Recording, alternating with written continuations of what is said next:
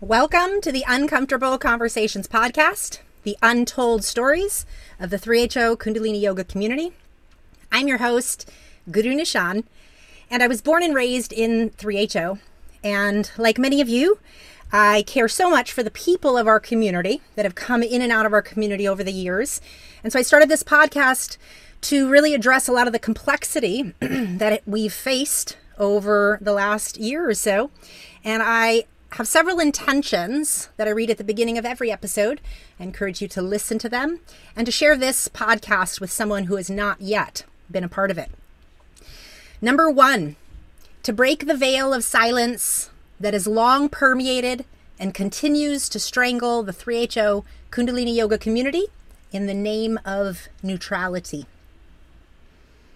Number two, to validate and help clarify the complex feelings of those who have joined this lifestyle, were born and raised into it, and or who have practiced or taught kundalini yoga. Number 3, to encourage active listening to uncomfortable conversations from our community as a revolutionary act of self and collective healing. Number 4, to let survivors know that we see them, we believe them, we love them, and we will fight for their truth to be addressed. Number five, to let teachers who are denying, gaslighting, or spiritually bypassing know that what they are doing is willfully ignorant and re traumatizing victims.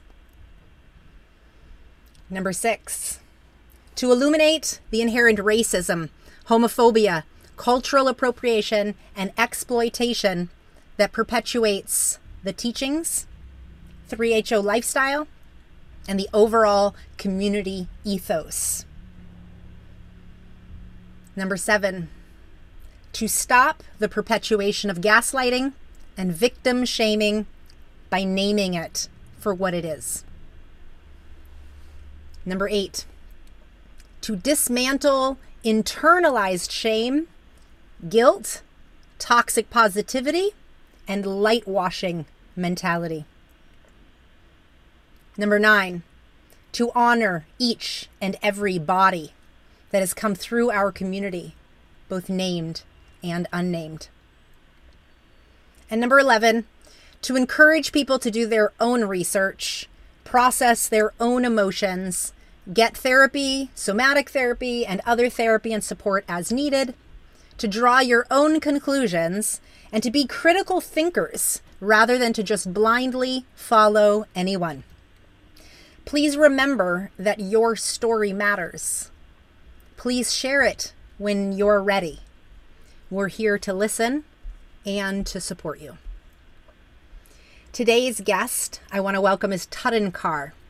Her birth and original name was Alice, and she started practicing Kundalini Yoga in 2014 in her late 20s by following the guidance on 3HO's website on Kriyas, meditations, and practicing doing many 40 day practices with them.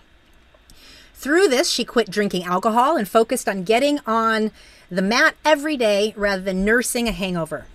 Alice continued to practice Kundalini Yoga with teachers on YouTube, and at the end of 2016, after switching to healthcare and doing Radiant Body Kriya for, for 40 days, she realized the reality of her destructive relationship that she was in with a partner of nine years, and she left and returned home. Alice went to Kundalini Yoga Level 1 teacher training at Sahaj in the UK with Hari Harkar and Satsiri Singh in 2017. She followed the call to finally teach yoga after years of practice, practicing many different styles such as Hatha in her teens, Bikram in her 20s. And here is where she got given her Kundalini name, Ajit Amrit Amritakar. Through the teacher training, Alice Ajit fell in love with Sikh Dharma and went to Khalsa camp to discover its depth. Alice Ajit went on to learn and embrace Sikhi from more Sikh camps was blessed with Amrit in 2018 and given the name Tuddenkar. Then legally, she changed it to Tuddenjeet Kaur to honor her Kundalini background, but ironically, she has always shortened it to Tudden. Tutten, now 31, is navigating married life, mother do uh, mother to one daughter named Satnam Kaur Evie, and she ditched Kundalini Yoga in 2020 and continues rising early to meditate, is studying to be a therapist, and makes art in her free time. I want to welcome Tutten to the podcast today. Thank you for being here. Hello, thank you. Hello, what a pleasure. Thank you for reaching out and being willing to come and share your story. Yeah, great. Uh, let me uh, let us let the listeners know what makes you feel like you're wanting to share your story.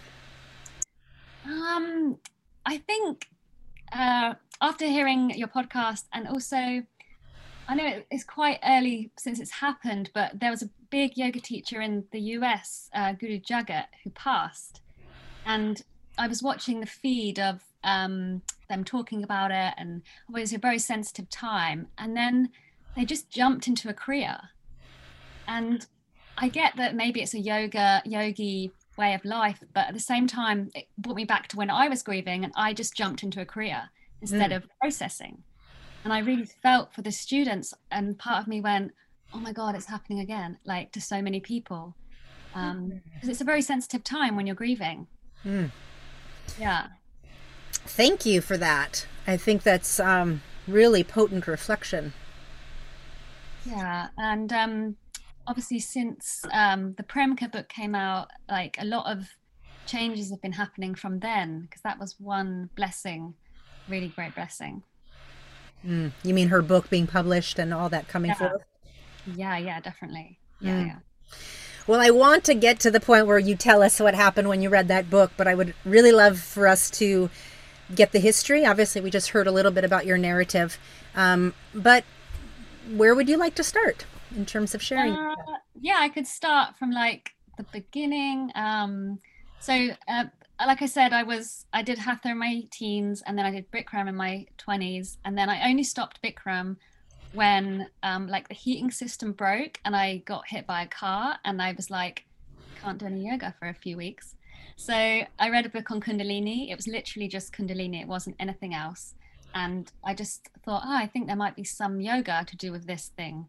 So I started doing yoga YouTube videos and just feeling really like upbeat and happy.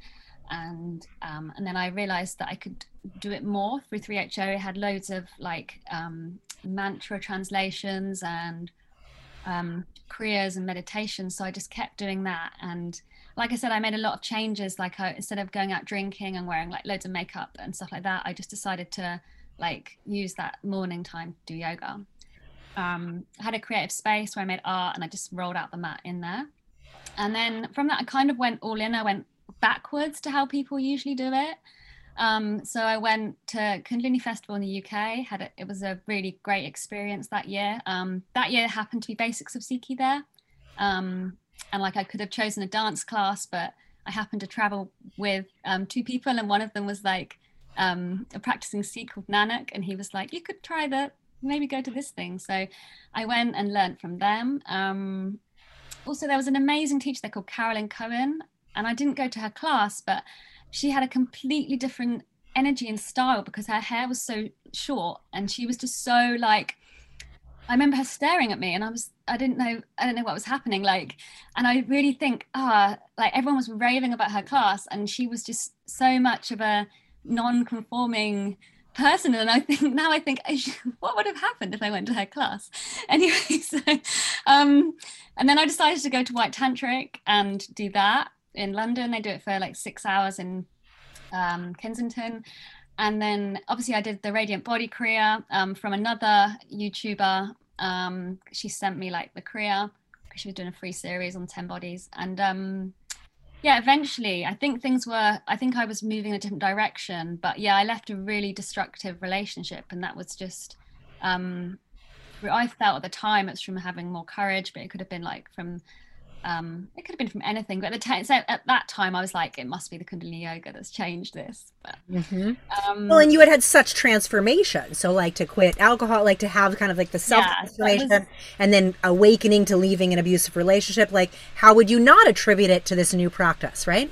Yeah, exactly. Yeah, and um, so then I went back to another Kundalini festival um, in the UK, I think at that time. Um, but it was like it was very different, and it was less of the other. First one had like a Sikhi kind of everyone was making foods, and it was more like a homely environment. Um, but this was like back to back classes, and Yogi Bhajan's face was on the wall and pop art, and it was a bit more like, whoa, I can see like my whole body was aching afterwards, and not in a good way. Like, so in the so when I moved home, I was able to do teacher training. I really wanted to do that, and it cost like 250 a month. So i had a, a set amount of money and i did that. And um, i think that's when i kind of like everything changes in teacher training because you're told to wear white you're told to cover your head more you're told to and like at that time i don't know if it's how it is now but a lot of it was like yogi bhajan quotes um, little stories that maybe i can remember and share. And everything was like romanticized that's how I feel about it now. And I do think part of Kundalini Yoga is quite a lot of stamina work. And I'm quite a stubborn person and I like, you know, endurance.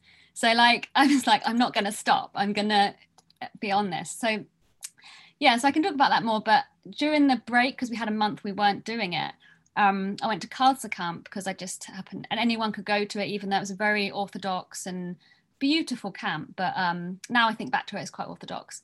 Um, and I met a friend there who um, we did Japji, like because I remembered it from training. And then suddenly another prayer came up, and I was said to him afterwards, I was like, "What did you read?" He was like, "That's Jap Sahib," and I was like, "There's more Bani."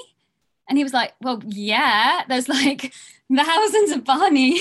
And I was like, Oh my God. So I realized that Kundalini Yoga just gave like a snippet of the Bani. And I really wanted to dive deeper and instead of just going Gobinde Mokande Abdari Pari, I wanted the whole thing and then ending in that, which is what it does. So, and he was also he knew about Kundalini um, yoga and Kundalini energy, so I could ask him questions like about the naming thing. I was like, my name is Alice, but now I'm Amrita, Amrita, and then all these people are like getting names, and then like suddenly they're this new name, and he was kind of like unpacking it a bit for me and saying like don't take it too seriously because someone's getting that donation from you and some people have like five names and it can just get a bit ridiculous and um I don't know. He just, he's and I, he's still in my life now. I still talk to him and ask him complicated Kundalini questions, um, which is great. Yeah, I might mention him again. Um, and, even and what was this? Was he a um, oh Govinda? Yeah, or was... he's, a, he's a Punjabi Sikh as well, but he knew of Kundalini and Kundalini yoga. Okay. Um, and back then he was like 17 and I was like 20 seven or something. So he was like really, he's a really young, wise spirit, and like a, he's like a brother to me. Um, um, but even then, I questioned like, what is the Sat Nam? Like, I'm so confused because Sat Nam is said so much, but it just I don't feel it. Like, because it's meant to be truth is your identity. Uh, I am truth, but I just it just something's up. I can't tell what it is. And he was saying there's thousands of translations. Yogi Bhajan just translated it so people could easily understand it at that time. Mm. And um, it's different to how I would say it now as well, if you want me to share that like quickly. So um, this is uh, something called Kiddie Sangha, and um, it's from my daughter's nursery rhymes. So I now think of it in the most simplest sense. Um, Sat meaning truth, and then Nam is your relationship to Waheguru. So the only thing that's true is Waheguru, mm. which is a much, it resonates a lot more than just blindly saying Satnam to someone in greeting. Mm. Um, so yeah, I just thought I'd share that. Um, so then I decide, okay, I'm going to take some classes in yoga, Kundalini yoga because I've never been to one, and it's required in my training.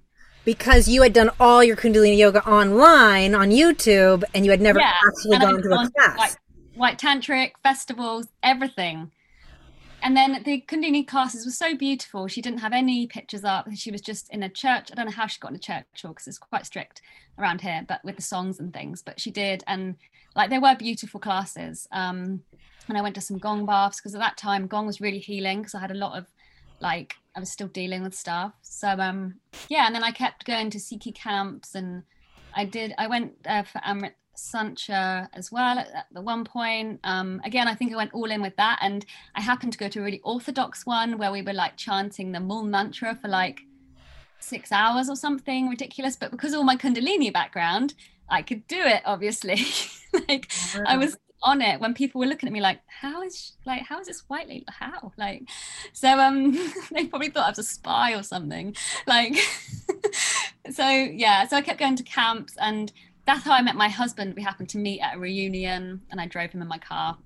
That's our little story. So yeah, and then we went to the European Yoga Festival together and again, I think there were things that like like all throughout my journey, I can remember little things like being brought up, but then I didn't question it. Like a lot, a lot of times. Yeah, yeah, definitely. Can you give uh, us some examples?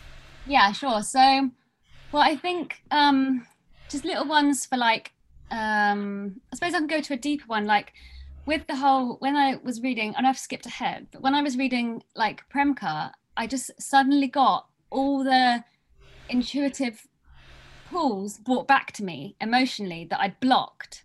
So like along the way you were getting intuitive kind of like, hmm, that seems off, but not necessarily noticing it too much. So you were saying when you yeah. read the book that those flashes came to you. Yeah, because I'm quite like innocent, experimental, like I kind of give things a go. And like just stuff like on training where I don't know, we'd be told like the teacher would say, Oh, I was at Yogi Bhajan's bedside or something, and he said, Give me more money to talk to me, give me more money. And like I was a bit like hmm? But then she made it out like it was a very cool thing. Like and I, I think it sounds ridiculous now but I think they even relayed Sikh history back one of the gurus being part of 3HO as well. And at the time I was like did I just did I just hear that right? And I even looked it up and they had written about it on their on their website somewhere. Wow. The dates don't match. It can't. Like fair enough if I can't. I don't want to talk about it because I don't know all the details of Sikh history, but um, like I just thought, fair enough. One of them did go into the yoga side of things rather than the guru's lineage, but I don't think you can relate it that that much. Um, and like even when I was so I was doing martial arts Gatka. it's a Sikh martial arts at one point. I really enjoy it. It's a Sikh, it's a self defense. Um, it's quite full on. Yeah, one of my brothers is really great at at Gatka. Oh, that's amazing. Goes up the wall, you know. I love it. It's it's intense, but I love it. Um, yeah, so we were doing that, and even the teacher said, like, oh yeah, we. Um, I don't know if it was him or his team or something. Used to go to festivals. Where's your phone? Or was it off my phone? Oh no, it must be my phone. Um, used to go to festivals like way back in the day, and like Yogi Bhajan would be like oh no no they can't can't do any fighting they can't wear black like no fighting is allowed like they were all banned from like even teaching people to like learn some skills that may be useful and that was a bit like hmm i can imagine that do you know what i mean I, I do. I, am I'm, I'm curious about the time frame of that because I don't yeah. recall of it. Like I know when he started bringing in kind of the military somebody listening is obviously going to know the time frame because Gatka really did get introduced at some point, and so did oh. other sorts of military training. But I don't know what the the time frame or how that yeah. really came forth. So it's interesting to hear this lens, which we love. Keep going. Yeah. So and also, I suppose while I was like coming away from the Kundalini because I I had my baby, and um obviously when you have a child like life changes and i couldn't do like an hour and a half of yoga I could just about like do 15 minutes of meditation by her little crib. Like, and that was me like, oh my God, I'm not going to be able to cope and concentrate without Kundalini yoga. So, so I was like, you know, I have to, I've learned to be like, you know, um, anyway, so I was teaching again in the September after she was born and planning and learning and stuff. And that takes up a lot of time. And I really wasn't getting anything for my learnings. Um, my teachings or anything and i i also went out and did like an ebook because it's very easy on kindle and like put like a course on my website but as i was doing all the things and drawing i just because i draw but i felt like i was like doing his work and not i don't i'm not quoting the creator here i'm quoting yogi bhajan because i was like i can draw but why am i just drawing all these yoga things and like why is it so simple but it's spread out like an hour and a half two hours like it's like we're spending so much of our lives doing the Kundalini yoga. It's like it was designed to keep us in one spot doing the yoga. Mm. Yeah. Let me pause you and say, were you having these awarenesses in real time when you were going through it and then just kind of pushed them aside? Or are these types of reflections that you're having now after 2020 um, revelation? No, they were happening like at the time. So okay. I was a bit like, this is weird. Like, this is weird. But like, I put it to the side. And then thankfully, like, when, so Premka came out, right? And I only found out about it through like a video of um, Skylife on YouTube. So so um, even in like the WhatsApp group of our teachers that we all learned together, I was like, is someone anyone? And a lot of them would like deny it and didn't want to read it at all. And I was just like, oh. And I was at that point, like, do I do I read it? Do I? Do I? Do I break that? And I was like, I'm a reader. I love reading. I have to read this book. So I read it, and then obviously you say, oh, that's only one woman's story, but then you you dive deeper and there's more people. You can't deny that there's more people. We can't say that she just did that because she wanted money, or you can't because there's more people. So I read that, and I remember like the night I I read that, and I was at Gatka and found out maybe there's this COVID thing happening around the world. Yeah, maybe not. So I had I could not concentrate, and then COVID happened, and I I fell down the stairs with my daughter and one of my first thoughts, I kid you not, was no more body drops. How am I going to do my body drops? I was like, this is insane. wow. But similar to like how things ended with Bikram, I got like injured and then I got injured and I stopped Kundalini yoga because I had to practice Pilates for at least a year because it was my spine. Like I needed, I need my spine. And I thought Kundalini is quite intense uh, with the arm movements and the back and the moving. So I thought I have to do this for myself. I have to break free from it a little bit. And I did start, I did practice a few things like with, I, I like Carolyn Cohen, I practiced with her, but yeah, so yeah, I'll try and share some more things that like came to, came to like, like, and yeah, my intuitive cool. Cause I do think that's the funny thing on Kundalini yoga. I think like you're told it's the yoga of awareness, but it almost like dampens your awareness a little bit. It dampens your intuition. Isn't that strange? Like even saying that out loud feels so strange. Yeah, but it's almost very cleverly done. And so with the like when I was um before COVID, I was teaching at a cafe and I had these posters put up, and on it had quotes of Yogi Bhajan and then his name at the bottom. And then COVID happened, and I was like, oh my God, I'm not going to teach that. And I've just done the posters, and Premka's come out. Obviously, no one around me knows about any of this either. Like, I'm lucky I've had I've had a few people that have been in this with me because otherwise it just feels like it's all on you. So yeah, so I had um, those printed, and I realized like all of his quotes are sort of like a double blind. They sort of mean two things even like oh, i'm not here to make students i'm here to make teachers that was him like making more teachers making more money making his name well known even 20 years later or something like yeah, right. And also sending very inequipped, untrained people out to teach a very high intensity, impactful um, practice that affects us in ways that we took his word for.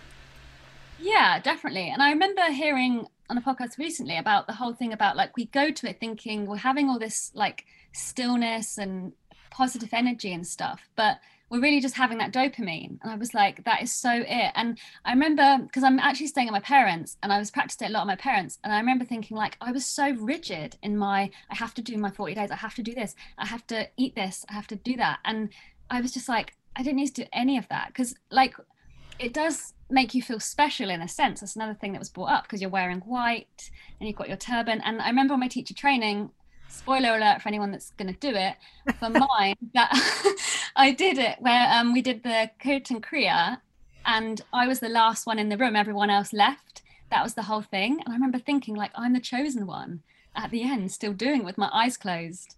And it does, it makes you feel like that's a bit special. And yeah, and I think I think it's funny because I thought to myself, like, I'm not into it. Like, I haven't got a teacher because I've had so many like YouTubers and all of that. But really, I think I was very into it. And I was very much like the person that wore white, the person that read all his quotes, read all his books.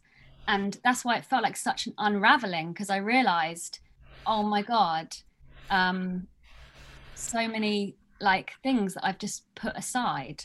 Mm. Yeah. Mm. Yeah, I just I want to just pause on that teacher training note that this the the point you make about the double binding language um, it's so fascinating because yeah you know different meanings are interpreted which is essentially like what happens right? A different one consciousness will take in this meaning another consciousness will take in that.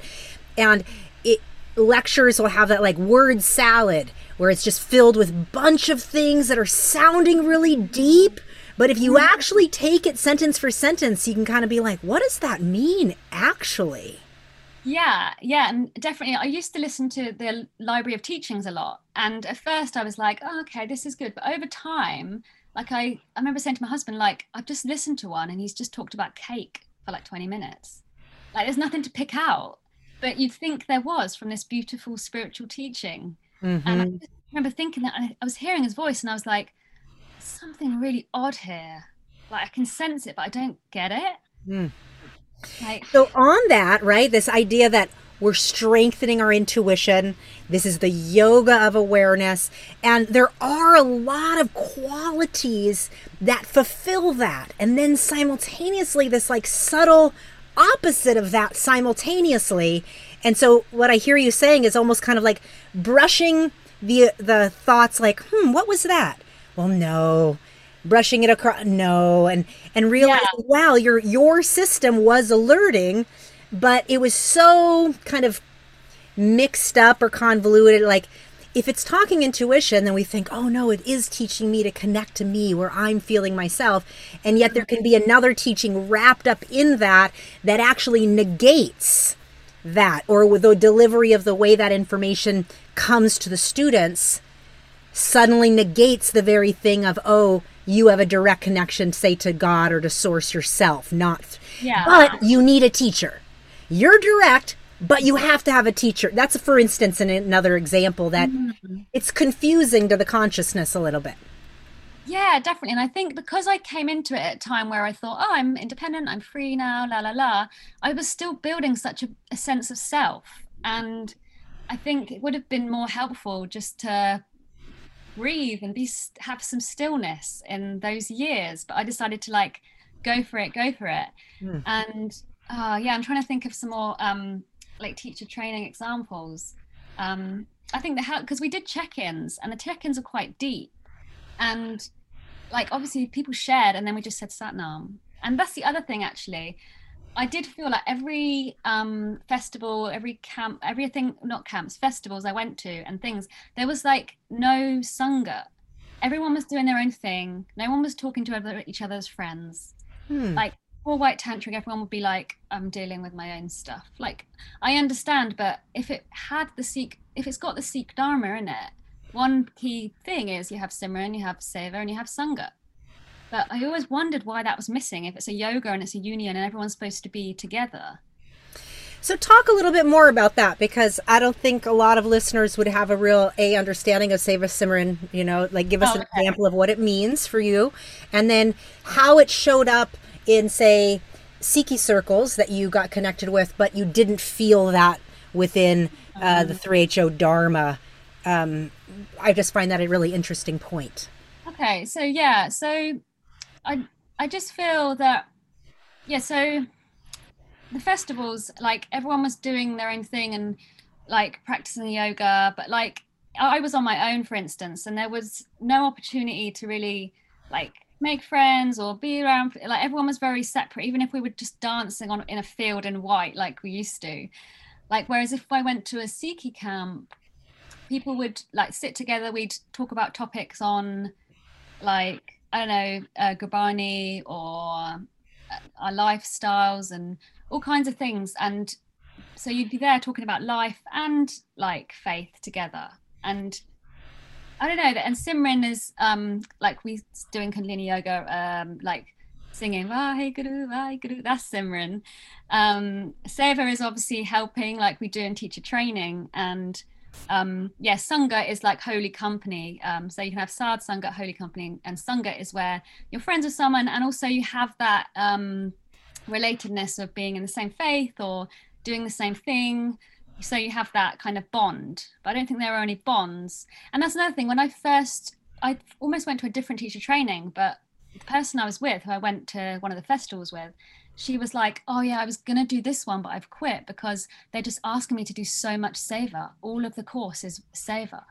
And I was just like, "No, I want to learn something. I want to. I'm not paying to like do Seva all the time." And that's and that's one thing that kind of um like came up. Yeah. That's what I was going to say is my experience or, or my approach or thought of that was how Seva, um, how like within the festival or whether it's at Solstice, how Seva is kind of built into like the labor of get just attending as opposed to where is my devotion, right? Where do I get to yeah. be devoted to experience Seva as a practice as opposed to I have to do this as a part of attending, which is fine on one aspect on one aspect, but then bringing up Sangat or Sangha, this idea that um, you know, Sangat is be- when you go to sadhana together when you're eating bread, you know. And yet, what I hear you saying is, even though those things were happening, we sat in the in the lines to eat, or we went to sadhana together. You weren't feeling an actual connectivity or the relational vulnerability of what it means to get to know people. Yeah, to get to know people, because we're saying the truth is within. I see the truth within you, but I don't. I don't know you. I'm just being polite and giving a greeting of some sense. So I mm-hmm. always sense that there was something missing very yeah. interesting. Very interesting. Yeah. So um so yeah, so um when the Premka book came out, I think things did crumble and like because I'm obviously not in any community, it was like crumbling from the inside. And luckily, I had like someone on the phone when I was in the kitchen once, and they were like talking to me about it. And I just thought, thank God, because it feels like I'm going insane because like I'm not part of a like community, but I've done it on the side that's so much in my life because like I wore white a lot because I was teaching, but also I'd I think it's a gradual thing. Like I remember you saying recently, like um you get told, Oh, you look so nice in a star, like so nice in a turban. You're so radiant. And he said that thing about being 17 times more radiant and stuff like that. So I'd be at the shop thinking, Are they doing Kundalini yoga? And then I'd be like, I'd hear a YouTube thing like, Oh, I need that in white from a yoga test. So I'd go out and buy the thing in white and I'd have a whole wardrobe of white. And I I went through this COVID stuff. I went through my white clothes and I dyed them all purple. And then, and I went on like a photo shoot and I was wearing a black dress with white flowers because I was like doing like a fuck you yogi version. Like I'm wearing different clothes. And then Sikhi style, I wore navy and I bought, bought like five dresses in navy because I was like, well, maybe I'll try this. And then I was just like, I'm going to wear whatever fucking color I want. Do you know what I mean? So so now I'm shopping and I'm like, oh my god! But then obviously no one knows. Like I actually look like how I did before the Kundalini yoga. I've got like the exact shirt somewhere, a pink one that I I did before it, and I was like, this is so weird. No one knows all the journey that happened. Mm. Mm. Yeah. So um yeah, what point was I making? Uh, um, yeah. just kind of how the veil started unraveling inside you after yeah. the book. Yeah, yeah. So um I also I really, really felt for her because I'm sure in it it said that she too was into her like creative practices and stuff like that and it all got pushed aside. And I do feel like that was another thing. I feel like he really wanted Kundalini yoga to be in everyone's focus, to be doing it at the class, at the house. And like it doesn't it leads doesn't lead you to know what do you want. It's just like you want to do Kundalini yoga, that's it like it's very rigid, very one pointed when hmm. um, it didn't match up with it being a householder. I, I don't feel necessarily because it's like you're meant to be doing so much. Um, and loads of things just kind of came up, like even doing the sadhana where one of our legs is bent and we're chanting. I was like questioning, like, why? Like in the teacher training, even if you questioned why, it was just kind of dismissed definitely it was always dismissed and i i get it they're here to train and they still train and it must be that people maybe don't want to dive into it because they've built a whole life upon teaching as well and i do get it that's their livelihood but at the same and if time, you look at a little crack you suddenly it could really go so it's like unconsciously or unconsciously you don't want to look at the mini crack because the unravel can go into a real rabbit yeah. hole and i just remember thinking like which career is true now is it all made up like what what do i do um and things like that and yeah it's just been been crazy yeah mm. Mm. I find um, the subtlety of what you're talking about, like in the teacher trainings. I've heard this from more than one person, and I experienced it in my own. Um, but asking a question and how teachers are either mystifying, kind of creating this nostalgic history, that kind of like, ooh, mystical, that kind of like, let me tell you the sweet story of when Yogi Bhajan was on his bedside and blah blah blah blah. And at that, when when these senior teachers are telling these stories, it's as if they were there, whatever the thing is, and then yeah. a question's asked right, and it's deflected or however, and it's it's just so fascinating because, like you're saying, on one level we're taught you we have this masterful technology that's going to change the world, so you do feel special and then you're wearing the white. So there's like layers of ego building, and yet at the same time, as if there's like this extensive humility in it too. And so it's like the opposites are like infused, which is it's just interesting.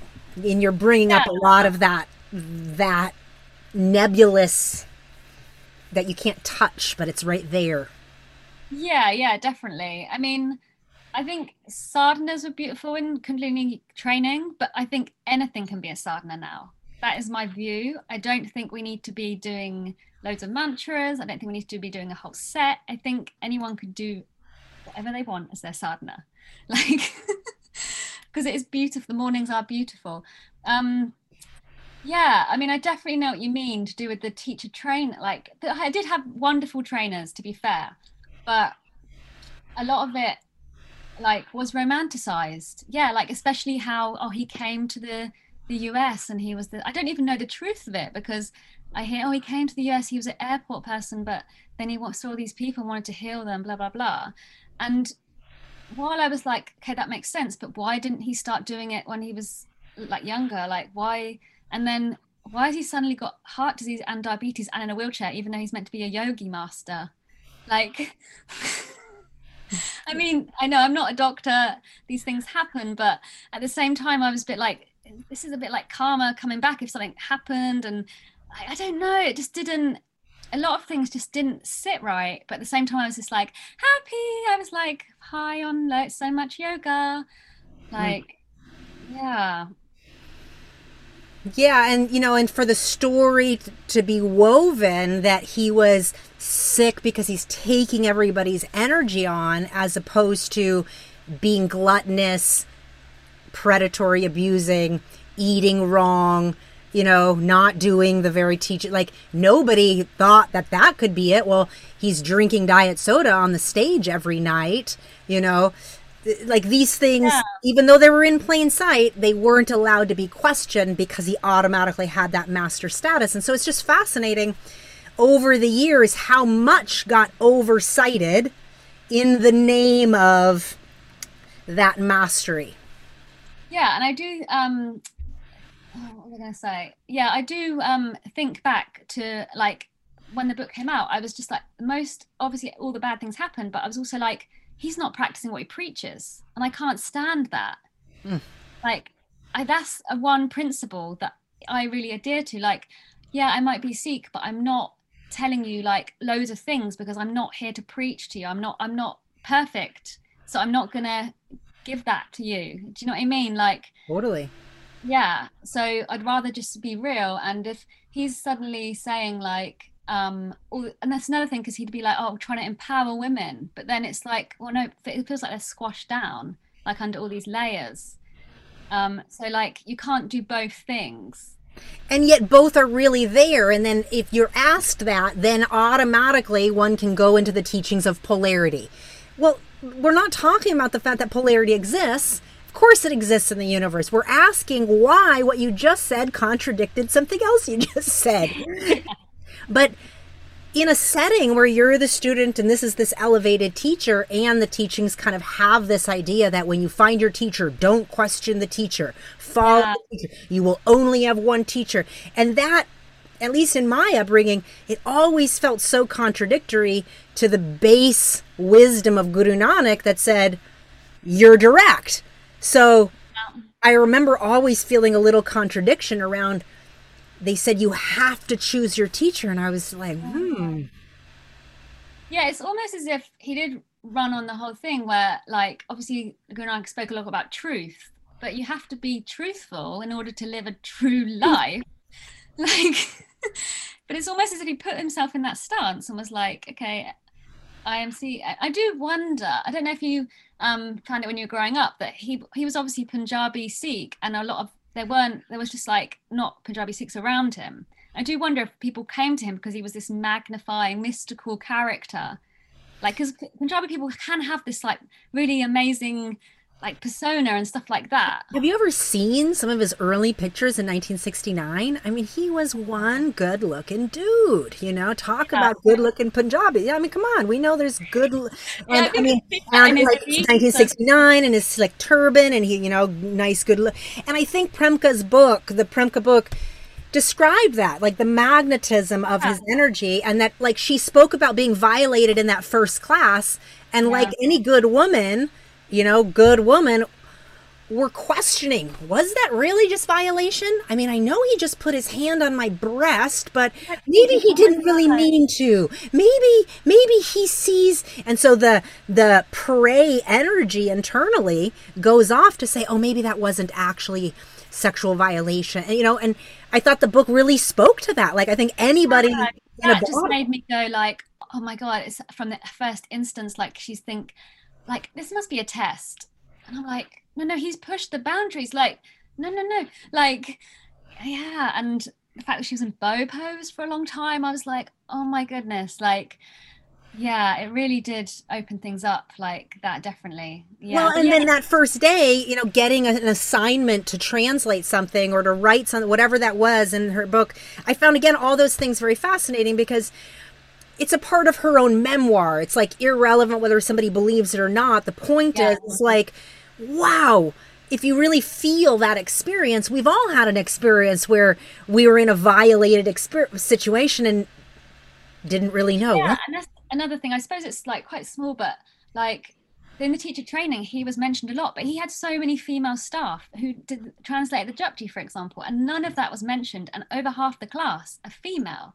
So if you're gonna like empower people why not include the early people who actually helped bring kundalini yoga or like did something really significant? Because that i thought oh my goodness like she did such like it's not easy translating something like that. It's not at all and she worked so hard on that and i was like wow.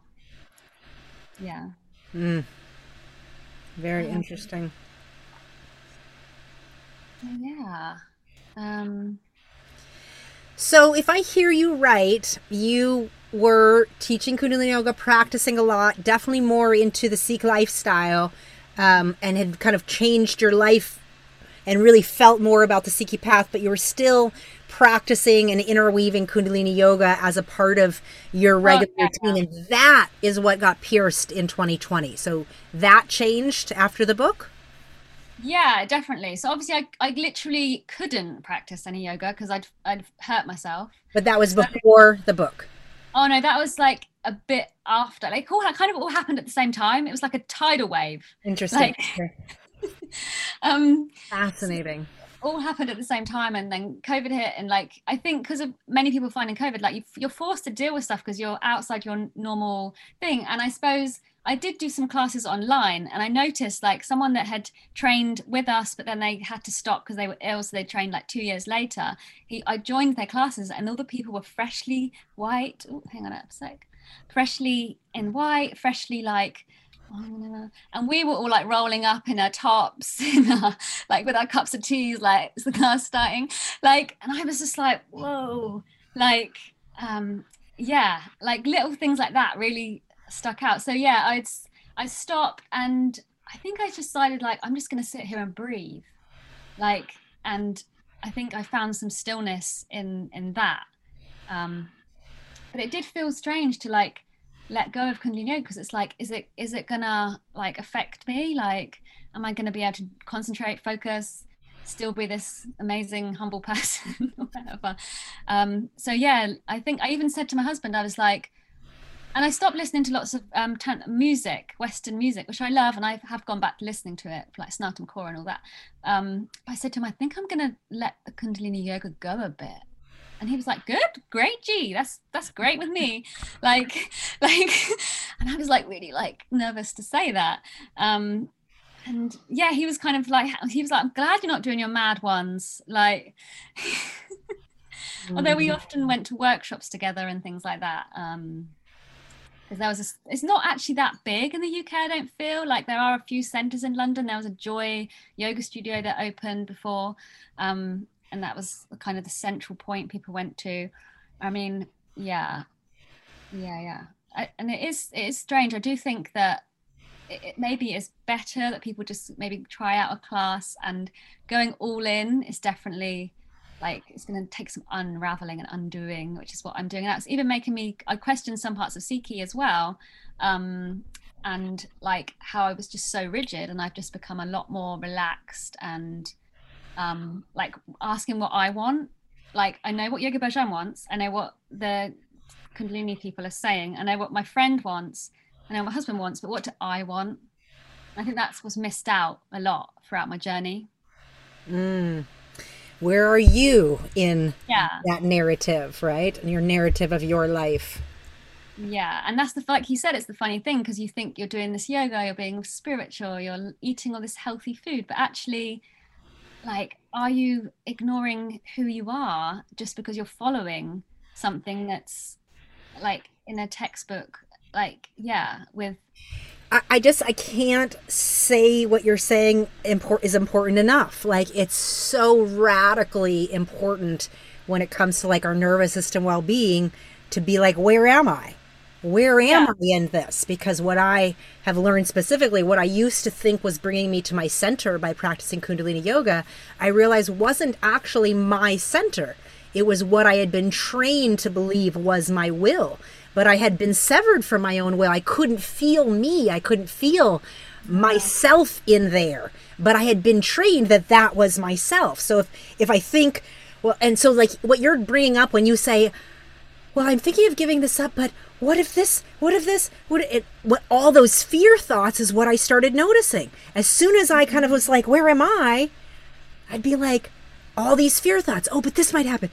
And I was like, why am I swirling in fear when I say, oh, I'm not going to do this practice? Because if I was really coming to me, I wouldn't be operating from this deep scarcity or fear place. Yeah, that, wow, that's so true. And I do think it's amazing, like, um one's podcast for example because you've got people that were like born in 3HO like you were and other people that came into 3HO very early and then I do think, like, for example, I came into it so, like, in the 2000s or whatever, but it still hugely affected me. So, like, that he had that power, he had that his name on everything, tea bags and everything, to like influence so many generations. And yeah, that's why I thought I'd come forward because there could be someone out there who, like me, was like, "Should I do teacher training? Will it help me?" And actually give it some thought like don't rush like you know? Do yeah. To keep yourself in the equation is what i hear you're saying like stay steady and feel you and make these choices from this place of like radiating from you. Yeah and, and yet know that the teaching itself is kind of like seductive and drawing you out of you to say oh those aren't you. This is the real you and we have this special thing that can help you feel special and change the world yeah, yeah, precisely. Yeah. Um, it's so subtle and I think that what you're bringing up throughout this whole episode is so beautiful because it's like truth wrapped in deception and then deception wrapped in truth and both exist and it's somewhat why I, I am really adamant that these types of conversations have to be spoken because just taking his name out of the teachings doesn't take a lot of the predatory practices that are infused in the operating system or the ethos that he created. And a lot of the teachers are parroting that because they've learned to do that. It's not because they, they want to. I think they're just mm. perpetuating it because they actually it's like we teach what we think is right until we get our veil pierced and realize, oh my God, it wasn't what I thought it was. Yeah, and it's it's so funny because throughout my being a teacher, I'm quite glad that there was no one I taught that was like me who went all in. Everyone mm. wore black.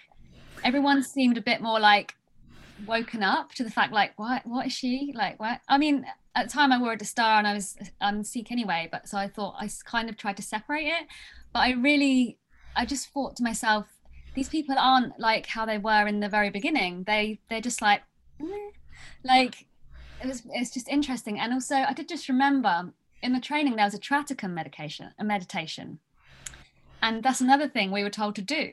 Explain that for the listeners Okay, so Tratakam meditation, as I know it, is in the manual. There's a picture of Yogi Bhajan, and they've like cut out his face. They cut out his face. He's got his beard and turban. It's like one of the most hypnotic pictures you'll ever see. He has this like weird gaze. Yeah, he's got like little whites in his eyes, and we were told to like put it in a frame and sit there and like look at the whites of his eyes and like meditate on it. And for some bizarre reason, I thought, yeah, I can try it. So my family kind of like go with the flow. Like I could be doing something weird, like a tracker medication in the living room, and they're just like, oh, Alice is okay. So anyway, so I was doing that, and then I was just like looking at it, thinking, this is ridiculous. I'm looking at a man's eyes, and I can just look at the sun outside and get a much better like viewpoint. like and I think that is a saving grace. Can you imagine if I did that for 40 days? Yes, I can imagine.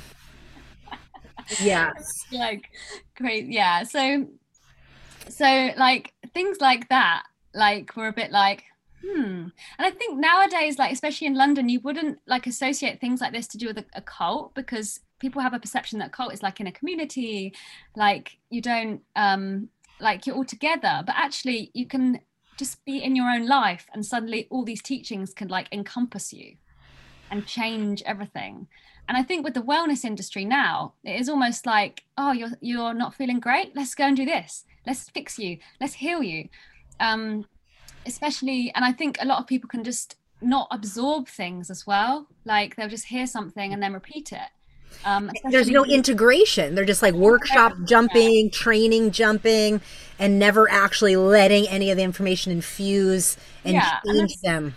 That's another thing I noticed from um, Kundalini festivals is that it was all go, go, go, go. And whereas I've been to like a retreat, for example, before, where you could go to a few workshops, then you could stay in your room and you could um, relax and reflect and, you know, and you could integrate things. Whereas there wasn't any of that. I wasn't even encouraged. Um, oh my God. I, I have to say, at the European Yoga Festival, I felt the same thing.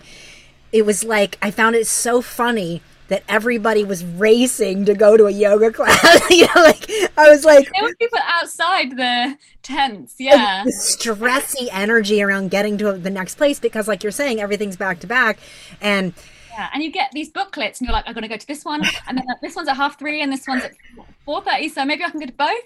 And yeah, and you're and um, I remember by my third year there, my practice was literally like, I don't have to do everything.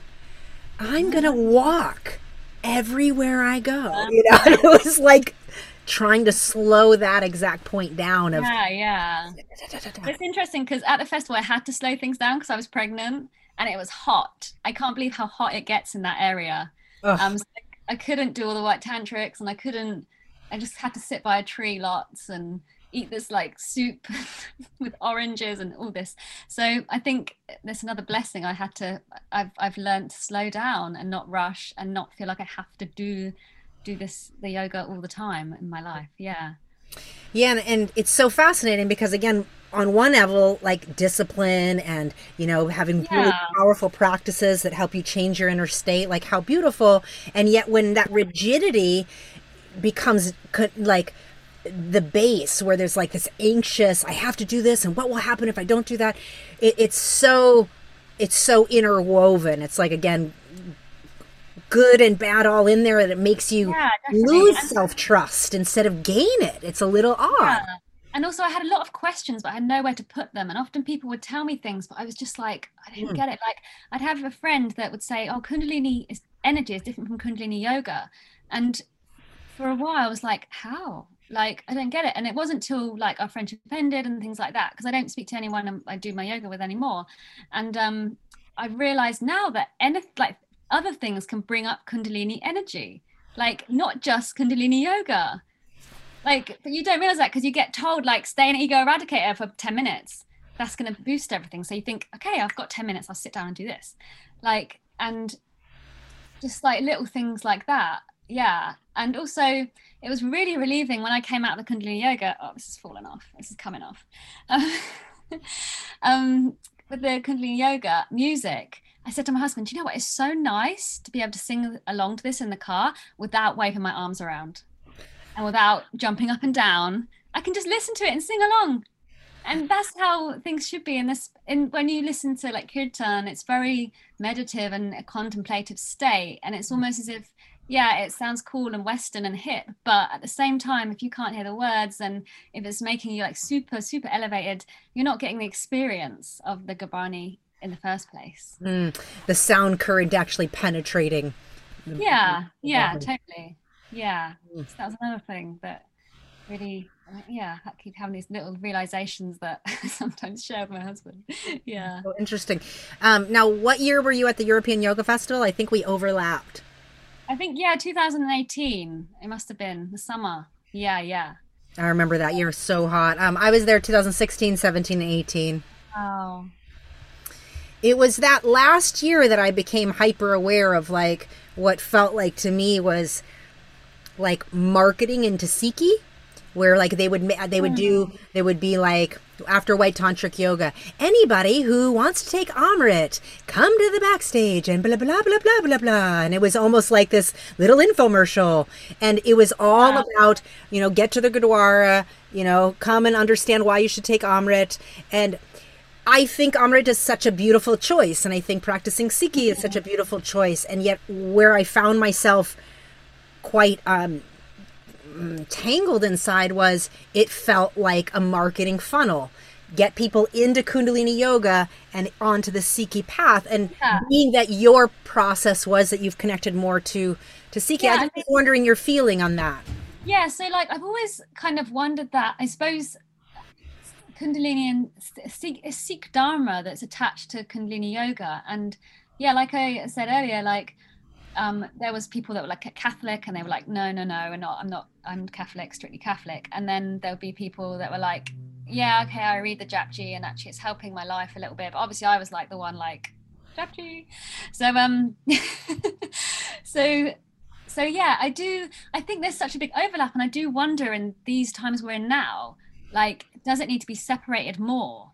Because it's, it's very together and you've got to understand that it's a, it's a, it's a faith and like it, i don't sometimes i do wonder if it's too washed down fair enough people can uh, need to understand it and like Ek Onkar might be oneness and that is the essence of it but when it's too watered down that's that's not the point of it um yeah. Well, it feels very offensive to, at least for me, exactly. it feels very yeah. offensive to have students in a class wearing some sort of a half sheet on their head tied all like crappy in some direction and they're feeling so much more holy because they yeah, decided to put this white piece of cloth on their head?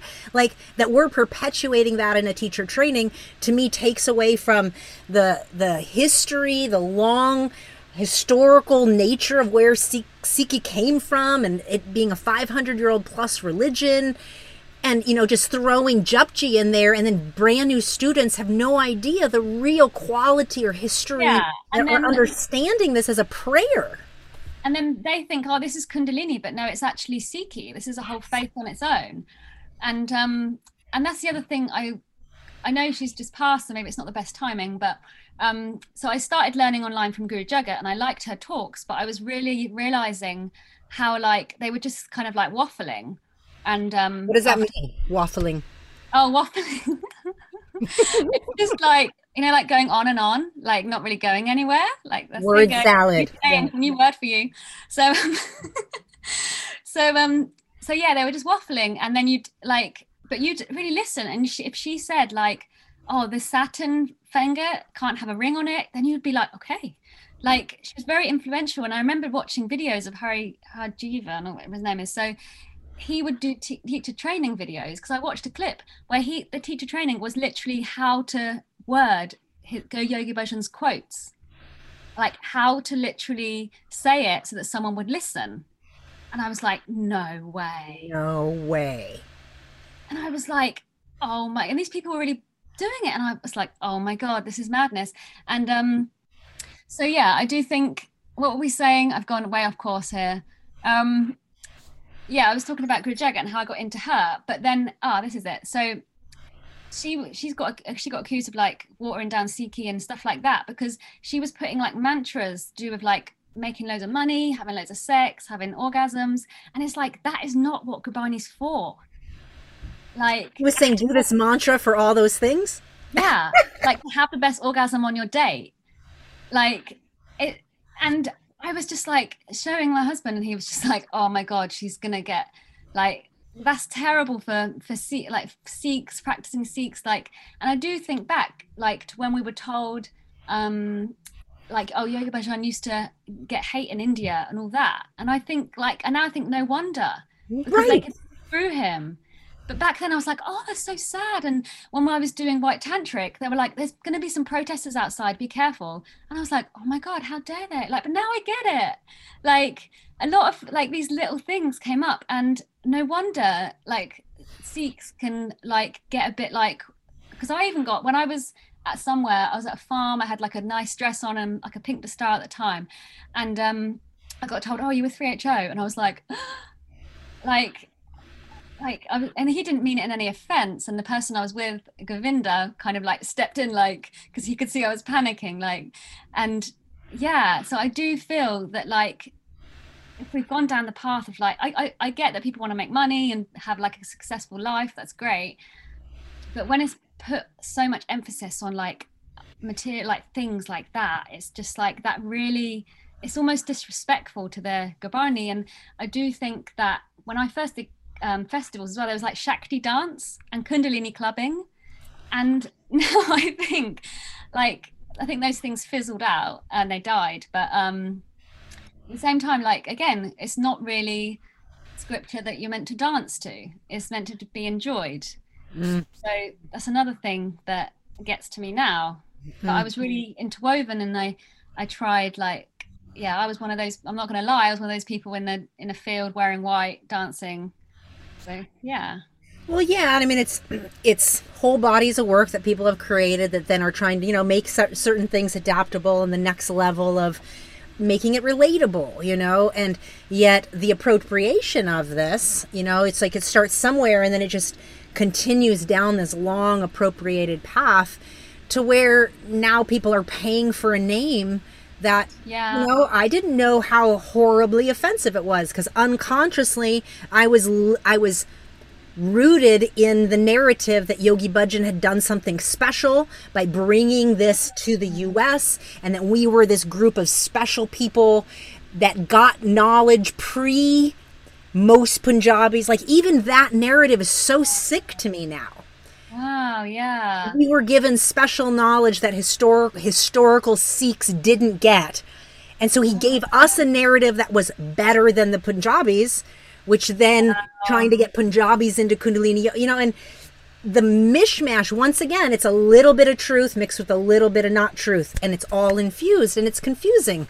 Yeah. And I do wonder if the trainings will change. Like like you said with the the Japji being in the trainings. I mean, obviously it is a beautiful morning time prayer, but at the same time, it's mainly read by practicing Sikhs. So, that to me is horribly offensive. So that you get a brand new yoga student in, and you're saying a part of this yoga is now a principle is using the tongue on the upper palate yogically, right? This affects mm-hmm. the glands. So how powerful. But then to tie in, you need to read Japji so that your tongue moves. No, understand the context of this historical prayer and that there's lots of say historical ancient languages that create sound current in our mouth in a certain yeah. way. But I, I at least connect the two. Don't just hijack the religious practice and infuse it and then give a new yoga. Because now a new yoga student's out saying i'm reading this kundalini prayer. No that's not even a kundalini prayer. It's a sikh prayer.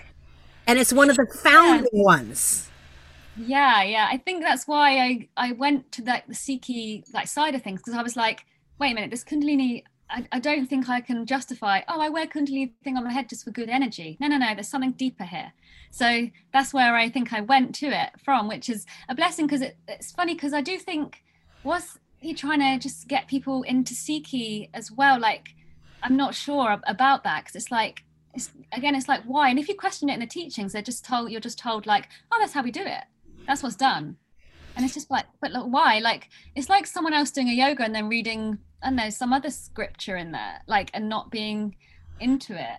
And yeah it is. It, I just find it so fascinating. And like you brought up earlier, you didn't even know Sahib, you know? Well, yeah. you know, there were Kundalini Kriyas where you're bowing to Sahib and Sahib's playing, but you didn't necessarily learn to read it the same way or understand yeah. the, the full scripture or where it fit in within the bodies. You didn't get a real context. Yeah, because there's, um, oh, I might get this wrong now. So you have like five morning prayers and he's basically he's basically I, I, do feel like he basically took mantras from all the five morning prayers. And there was a bit in our teacher training where we got told oh yeah he does all his morning prayers and he does Rehras at the same time. Rehras is an evening prayer. Evening prayer. You do it in the morning just to get out of the way? Like, like what?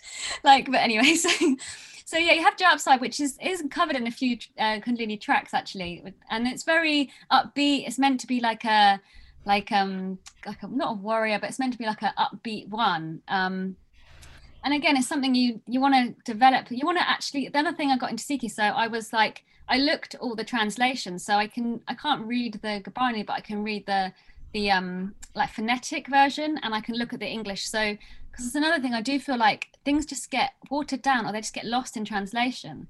So always look at the translation to see if it resonates mm. as well. Yeah Mm, very interesting. Very interesting. Um, yeah. So when all of this came out in 2020, and you had already found fell down the stairs and started having epiphanies to stop practicing, obviously you've been a part of the Sikh faith and married a, a Sikh man. Um, the question I was going to ask was when things, when more stories started coming out, obviously not all of that was public, but then the AOB report, did you read that? Did you read? Yeah, so I did. So I was on the, well, there was a, like a group, wasn't there, on Facebook? It's probably the Facebook, around. the Cage, yeah, exactly. The Beyond the Cage group is what it's yeah, called now. On that, and I read people's stories about it. It was just like, it was kind of heartbreaking and it wasn't helping. And my thing is, if it's, if it's not helping and it's hurting, I'm gonna stop eventually. So I did. I close. I stepped away from the group, but I wanted to just see what else was out there, and I liked there was like this thing with like loads of descriptions like spiritual bypassing and all that so i could kind of gather some more technology not technology sorry knowledge from those technology scientific technology um so i could kind of gather some more things from there and then yeah i was reading the report and then it kind of everyone was like writing their things in it so i left it alone. I remember being on the phone and saying to my friend Govinda, like, oh my God, is like, I've read the report and like people were forced to shave. That does not make sense in Sikhi. Like, keep your body hair if you want to practice being a Sikh. Like, well, some people do, some people don't. I'm not judging that at all. But at the same time, we know that one of the primary tenets is to not yeah. clip your body hair. Yeah. So I was like, how can he be anyway and it's how can he be Sikh and be telling that and all the things about like homophobia and like um like just sexual abuse and all of these things and um and yeah and some people will be like oh some people have made it up and they've just anyone can write it down but even my friend Govinda for example he was like I know someone in Spain and yeah I believe their story so it was so like at the same time like while I get people might make things up, I was like, no, there's some definitely some truth here. Finally, we all talk about truth, and the truth is coming out more. Like everyone's intuitive pulls that got pulled down have come up to the surface, thankfully. Mm. Um, so yeah, I did read that, and that again, that was heartbreaking, and I I couldn't like really read it, and, but I did I did read what I could. Yeah. Yeah, and just to point out that there were like different people writing in that were basically saying the same story happened to them. They didn't all talk to each other. So there were multiple women who told had, had their private parts shaved, you know, and he had actually said to one of them, um, all your second chakra karma will be gone when you shave your pussy hair. Right. So, like, how psychosomatically confusing that we grow up in this culture learning how reverent i mean to cut our hair was the biggest deal. There's still fear in so many of us to get to break beyond that. Just like anybody who's born a sikh that grew up learning that it's a it's not an easy any fundamentalist religion to break out of what seems very basic for the average person out there is not to break out of fundamentalism yeah so it was like it was just like and there were patterns like you said there were patterns. This person had this and i was like there's a pattern here yeah, deny it. They didn't come they didn't all get together and then share. They all shared anonymously yeah. directly. And i do think there is like the whole thing where obviously there was like an inner circle and then there was other people and then there was other people attending the festivals having a wonderful time but behind the scenes all this stuff was going on and people didn't talk to each other and and things like that because like of it was like an age of denial as like guru singh wrote when it was all happening, which is I think is true in that sense. Mm. Yeah, very interesting. So you did read that, started noticing like, wow, that's some serious stuff. So then what now? Where are you at now? Um, yeah, so now I've like uh, where am I now? Um trying to think. So yeah, basically I'm just enjoying my life a bit more. Like um, even coming to my parents' house, I used to be so rigid. Like I used to just like they used to walk on eggshells a little bit because I'd be like, this has to be like this. This has to be the right bread. This has to be like I have to do my yoga in the morning and things like that.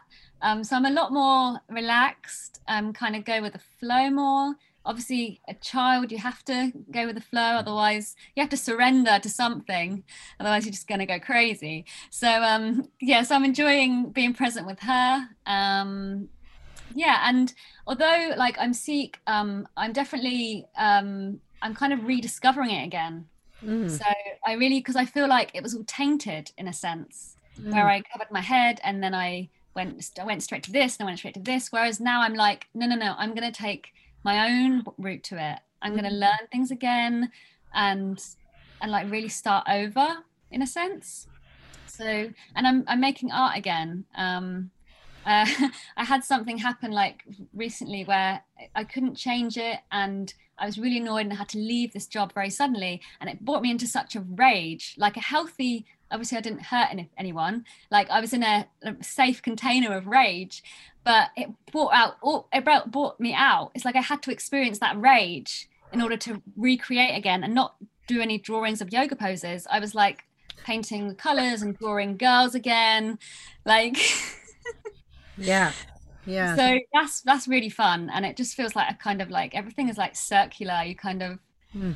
go with it. Yeah i want to highlight that last point you just brought up around as you got into your art you were able to access rage in your body and and you weren't able to like get to a place where you wanted to explore again for the first time till that rage got accessed. And it's to me what that felt like for me hearing that was like coming back home to your own emotional body and your humanity that how i feel matters. I'm not trying to get beyond my feeling i want to yeah, be fully yeah. here and explore with that childlike curiosity.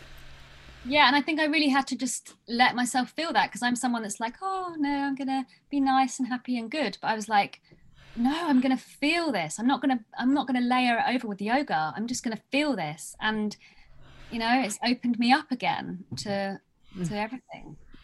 I think that's just so beautiful. I think it's a very important thing for listeners to hear in that it's a trauma informed approach to spirituality and yoga in that historically for thousands and thousands of years we've kind of learned to like bypass over the humanity of how we're feeling in our body whether it's with ritual or whether it's with a practice or this or that and there might be amazing techniques but techniques aren't meant to ba- bypass ourselves. They're meant to help us access ourselves more.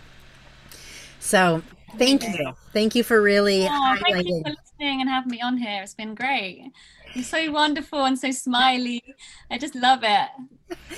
um, thank you. Um, do you have anything last you want to share with listeners or anything last that you want to express no, about your experience? So just, yeah, just be yourself. you know, just do your thing. Like, yeah, like follow your true north or your true star or whatever calling it is, but go slowly and yeah. Mm-hmm. Stay with yourself. Um, I want to just mention that you had brought up Carolyn Cohen, and she yeah. was one of um, the the women I remember meeting at uh, uh, European Yoga Festival. She like ran the food lines or something, so she really commanded the space. But soon after all this came out in 2020, I know she was one of the first people that just she was making her own teacher training, like uh, rewriting the teacher manuals, taking out all kind of the religious dogma stuff, and kind of focusing more in on the practices of the yoga base, but ex- um, extracting. So I just wanted to put that out there because Yeah, no, that she, I do find that because when I was doing her classes on Vimeo, they were just so like, there was nothing, it was just like so great. Like, and I've always sensed that about her. And I do feel like, I used to just say that in closing, um, I do feel like some teachers, they could see the storm coming and they changed a few things. Mm. Some of us didn't. And the storm came. Mhm. yeah. Well, and, and I mean, she was a, a, a came. She was like one of the head people leading LGBTQ and you know lesbian. And I mean, I just love that she was fully rooted in self and didn't mind who she offended. And you know, it's it's that you know, it's like keep Yeah. self in anywhere we go, right? And anywhere we go, cults aren't going away, predator religions aren't going away, practices, people, communities, but we get better at better at maintaining and keeping ourselves while learning and, and like you said, going slow. Take your time. Yeah. Questions. Notice what happens when you ask questions. Mm. All these little things. Read some things on cults so you can uh, check the 101 list. Yeah. Oh, I love it. Thank you, Tudden. Um, tell us about your song. Oh yeah, my song is "Stay Gold" by First Aid Kit. Um, there was a time uh, I was in between the training and I was at loads of festivals on my own, and I was like just experimenting, wearing all kinds of clothes, orange bikini. Like I was, yeah, I love. It was a great time, and I listened to this song and they were playing on stage, and I just when I'm driving in the car, I just think it's such a great song. Like just to like I don't know, stay gold. It's just uh I think it's a great track and it really brings me back to that that happy time and I'm rediscovering the girl in the orange bikini, even though I'm not wearing one anymore. Like yeah. I love it. All right. So let's go ahead and listen um, to your chosen song here. It is Stay Gold by First Aid Kit. So, once again, we don't listen to the whole song um, because of copyright, but you can listen to the Uncomfortable Conversations playlist on Spotify. So, here we go.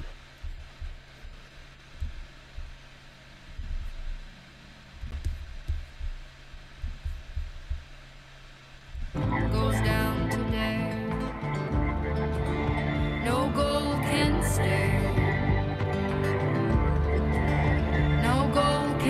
can